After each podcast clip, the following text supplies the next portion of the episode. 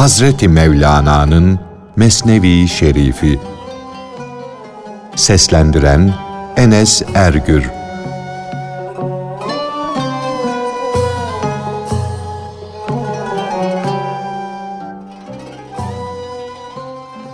Dağda yalnız başına yaşayan bir dervişin hikayesi. Yalnızlıktaki tat.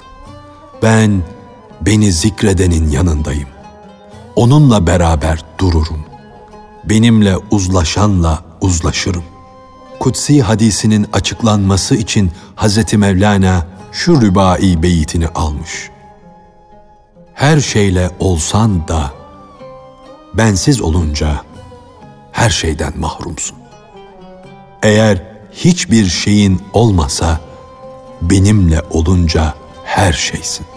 Yani her şey senindir.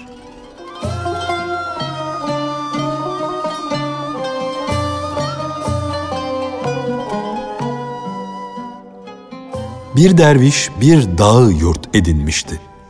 Yanında hiç kimse yoktu. Yalnızlık onun arkadaşı, en yakın dostu olmuştu da ondan hiç ayrılmıyordu. Onunla beraber yatıyor, onunla beraber kalkıyordu.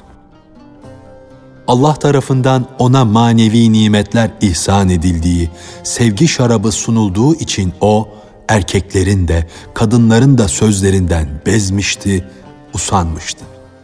Dervişin bulunduğu dağda ağaçlar vardı, meyveler vardı. Sayısız dağ armutları vardı. O derviş, "Ya Rabbi, sana ahdim olsun, sana söz veriyorum ki ben bu meyvelerden toplamayacağım.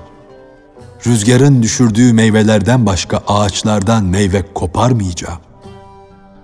Kaza ve kaderin imtihanları gelinceye kadar derviş ahdine vefa gösterdi, sözünde durdu. Beş gün rüzgar armut düşürmedi. Dervişin de açlık ateşinden sabrı tükendi. Bir dalın ucunda birkaç armut gördü. Yine sabretti, kendini geri çekti. Bir aralık rüzgar esti, dalı aşağı doğru eğdi. Bu hal dervişin nefsini uyandırdı, onları koparmaya zorladı. Açlık, zayıflık, kaza ve kaderin kuvvetli çekişi, Zahid'i ahdine vefasız bir hale soktu. Armut dalından armutları koparınca ahdini, nezrini, kendi kendine verdiği sözü unutmuş oldu. Fakat o anda Cenab-ı Hakk'ın onu edebe daveti görüldü. Sanki görünmez bir el onun gözlerini açtı, kulağını çekti. Oralarda yirmiden fazla hırsız vardı. Onlar çaldıkları şeyleri bölüşürlerdi. Birisi durumu Şıhne'ye, polis müfettişine haber vermişti. Şıhne'nin adamları hemen oraya üşüştüler. Orada yakaladıkları hırsızların hepsinin de sol ayakları ile sağ ellerini kestiler. Böylece bir gürültüdür koptu. Feryad-ı figan arşa yükseldi. Yanlışlıkla Zahid'in de eli kesildi. Ayağını kesecekleri sırada muhteşem bir atlı çıka geldi. Cellada, "Ey köpek, yaptığın işe bak!" diye bağırdı. "Bu Allah'ın seçkin kullarından, Allah abdallarından filan şeyhtir. Onun elini ne diye kestin?" Cellatlık eden bunu işitince üzüntüden elbisesini yırttı. Şıhne'nin yanına koşup durumu anlattı. Şıhne yalın ayak koşarak geldi ve "Allah şahidimdir ki kim olduğunu bilmiyordum" diye özür diledi. "Ey kerem sahibi ve cennet ehlinin başı! Bu çirkin işten ötürü suçumu bağışla, bana hakkını helal et" diye yalvardı. Şeyh dedi ki, "Ben bu başıma gelenin sebebini biliyorum ve kendi günahımı da tanıyorum. Ben Allah'ın adına ettiğim yemini bozdum. Onun adaleti de benim sağ elimi kestirdi. Ben kötü olduğunu bildiğim halde ahdimden döndüm. Bunun kötülüğü elime geldi. Ey Şıhne, bizim elimiz de, ayağımız da, içimiz de, dışımız da dostun hükmüne feda olsun. Elimin kesilmesi benim kaderimmiş. Hakkımı sana helal ediyorum. Bunu sen bilmeden yaptın. Bu işte senin suçun yok. Benim halimi bilen, elimin kesilmesine ferman verendir. Onun emrine karşı gelecek kişi nerededir? Nice kuş vardır ki uçar, yem arar. Sonunda boğazı, onun boğazının kesilmesine sebep olur. Dağda yalnız başına yaşayan Zahid'in de eli boğazı yüzünden. Yani ahdini, verdiği sözü bozarak ağaçtan armut kopardığı için kesildi. Böyle olduğu için elini kestirenden şikayetçi olmadı. Halk arasında adı Şeyhi Akta, eli kesilen şeyh olarak kaldı. Boğazdan gelen afetler onu halka bu adla tanıttı. Birisi onu otlardan, sazlardan yapılmış bir gölgelikte ziyaret etti. Gelen kişi şeyhi iki eli ile zembil örerken gördü. Şeyh ona, "Ey canımın düşmanı!" yani "Ey istemediğim halde sırrıma vakıf olan kişi!" dedi. "Bu kuytu gölgeliğe neden seslenmeden, haber vermeden girdin? Neden izin almadan hemen yanıma geldin?" Adam, "Fazla sevgimden, fazla özleyişimden" deyince şeyh gülümsedi de "Peki" dedi. "Öyleyse gel. Fakat ey hak dostu, bu sırrı gizle. Sakın benim iki elimle zembil ördüğümü kimseye söyleme. Ben ölmedikçe bu sırrı ne bir eşine, dostuna, ne bir sevgiliye, ne de aşağılık bir adama söyleme." Ondan sonra başkaları da kulübenin penceresinden bakıp şeyhin iki elle zembil ördüğünü gördüler. Şeyh, "Allah'ım, bu işin hikmetini sen bilirsin" dedi. "Ben bu kerameti gizlemeye çalıştım, sen açığa çıkardın." Cenab-ı Hak'tan ona ilham geldi ki, elinin kesilmesi işinde sana inanmayan birkaç kişi vardı. Senin için, hak yolunda gösterişçi olduğu için Allah onu insanlara karşı rezil etti diyorlardı. Ben seni inkar edenlerin kafir olmalarını ve sapıklığa düşmelerini, kötü zanla kapılmalarını dilemem. Ben de şu kerametini açığa vurdum. Tek elli olduğun halde iş gördüğün zaman o sakat eli canlandırdım, sen çalışırken iki el sahibi oldun. Böylece de o kötü zanla kapılan biçarelerin göklerden sürülmemelerini, yani huzurumdan kovulmamalarını sağladım. Zaten ben bu kerametlerden önce de seni kendi zatımla teselli ettim. Ben sana bu kerameti onlar, yani sana kötü zanda bulunanlar için verdim. Bu hidayet kandilini onlar için sana ihsan ettim. Sen bedeninin ölümünden korkmak, bedeninin cüzlerinin dağılmasından ürkmek derecesini aşmışsın. Başın ve ayağın bedenden ayrılması vehmi, korkusu senden uzaklaştı.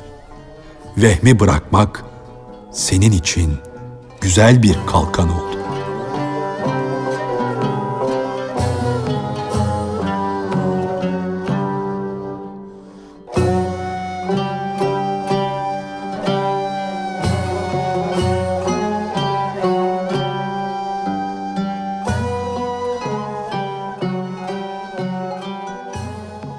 Eğer gönlünde göklere yükselmek isteği varsa, mana kanadını aç, yüksel.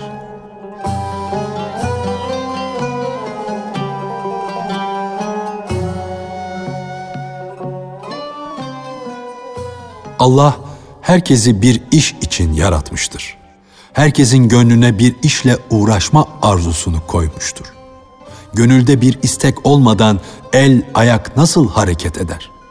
Çer çöp, su akmazsa, rüzgar esmezse nasıl gider? Eğer gönlünde yükselme isteği varsa, devlet kuşu gibi kanadını aç, yüksel. Gönlün gökyüzünü değil de yeryüzünü arzu ediyorsa haline ağla, feryat et, sızlan.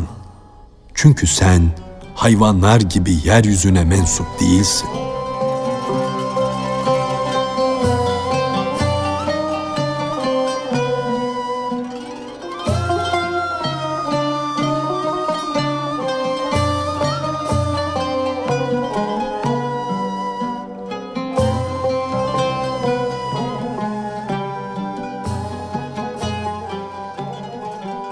Sen işin sonunu başlangıcında gör. İşin sonunu gören kuyumcunun gerekenleri söylemesi.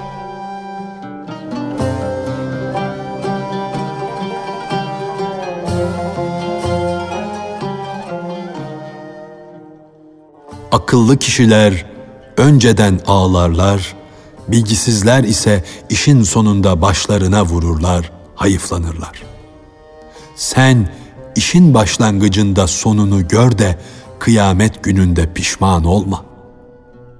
Birisi bir kuyumcuya geldi. "Altın tartacağım, bana bir terazi ver," dedi. Kuyumcu, "Efendi, yürü git, bende kalbur yok," dedi. Adam, "Benimle alay etme de teraziyi ver," diye cevap verdi.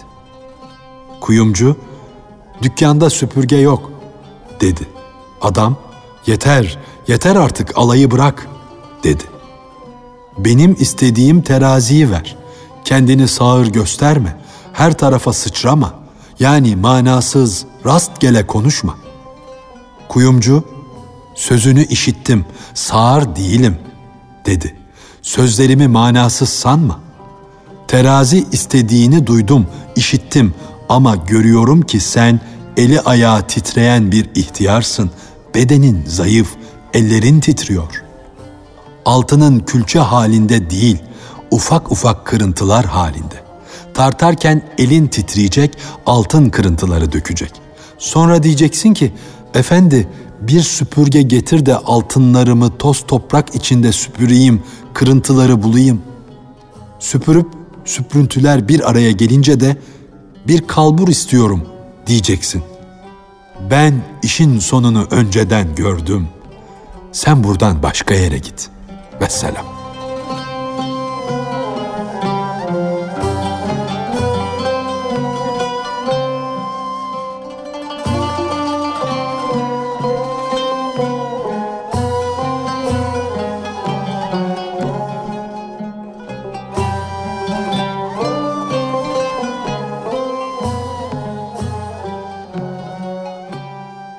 Her şey Hakk'ın takdiri ile olur. Kaza ve kader bağı gizlidir, görünmez.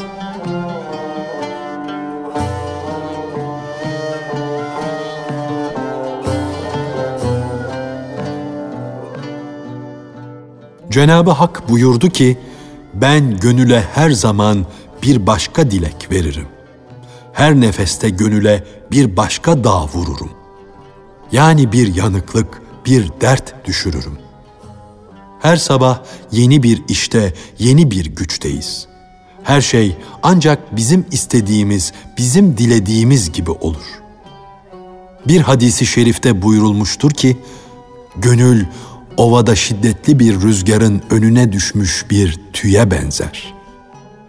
Rüzgar onu her tarafa uçurur, gah sağa, gah sola götürür.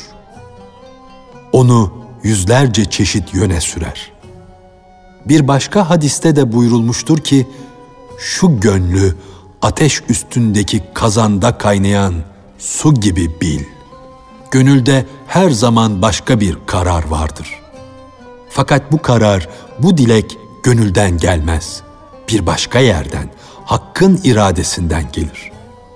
Öyle ise ne diye gönlün kararına inanır da sonunda utanacağın, pişman olacağın bir ahitte bulunursun?" Fakat bu da ilahi bir buyruğun, kaderin hükmündedir. Önünde kapıyı görürsün de ondan sakınamazsın, çekinemezsin. Uçan kuşun tuzağı görmeyip ona yakalanması, helak olması şaşılacak şeydir.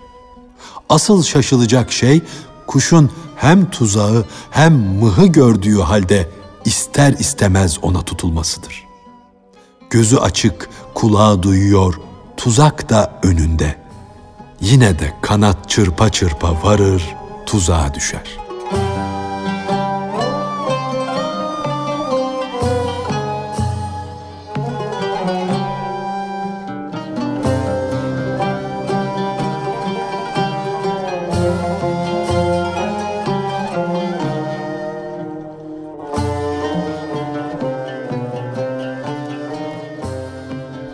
Kaza ve kader tuzağının eseriyle, belirtisiyle görünen, kendisi gizli olan bir şeye benzemesi.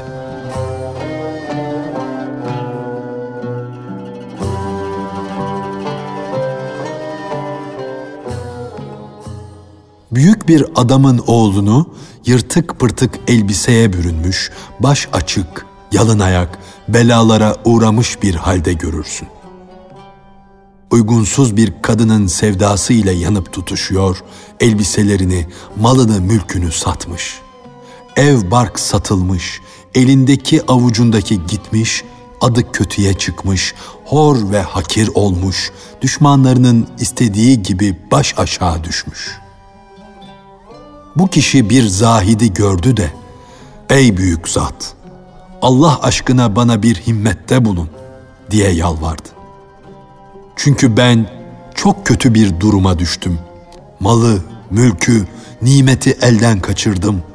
Bir himmette bulun da şu halden kurtulayım. İçine düştüğüm şu kara bela çamurundan sıçrayıp çıkayım. Halktan da, ermişlerden de şunu niyaz ediyorum. Beni kurtarın, beni kurtarın, beni kurtarın."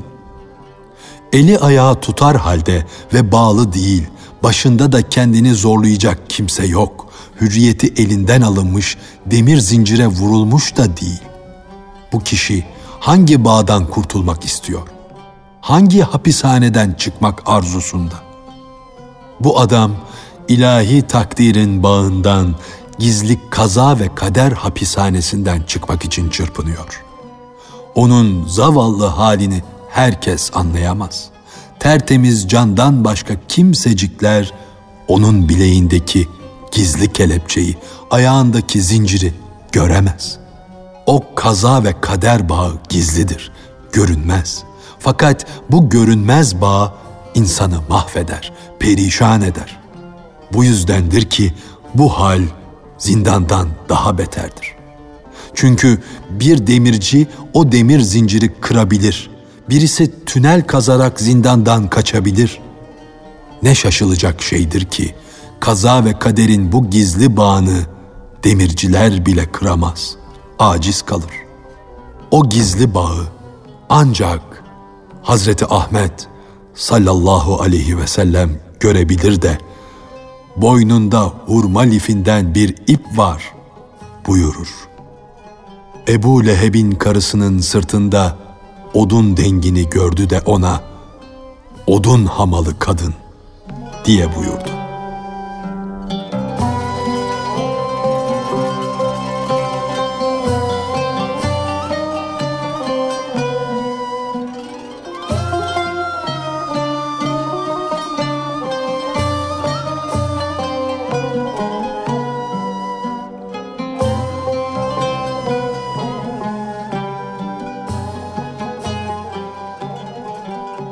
Açlık, canlılar için bir afettir.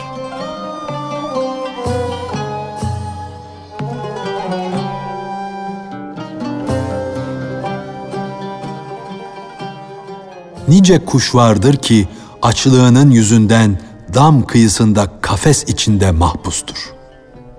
Nice balık vardır ki su içinde emandadır. Boğazının hırsı yüzünden oltaya takılır, avlanır. Nice namuslu kadın vardır ki boğazının ve aşağı duygularının etkisi altında kalmıştır da rezil rüsva olmuştur. Nice iyi huylu, bilgili kadı vardır ki boğazı yüzünden rüşvet almış, lekelendiği için yüzü sararmıştır. Harut ile Marut bile o şehvet şarabını içmişler, o şarap yüzünden göklerin kapısı onlara kapandı da artık göklere yükselemediler. Bayezid-i Bestami namaz kılmak hususunda kendisinde bir isteksizlik görünce boğaz derdinden kaçındı. O çok akıllı, çok arif veli, namaza karşı duyduğu isteksizliğin sebebini düşündü, bunu fazla su içmekte buldu. Madem ki beni namazdan alıkoyuyor, bir sene su içmeyeyim diye ahdetti ve öyle yaptı. Allah da ona bu hususta sabır ve tahammül ihsan etti. Onun bu önemsiz gayreti, çabası din içindi. O yüzden de manevi sultan oldu, ariflere kutup kesildi.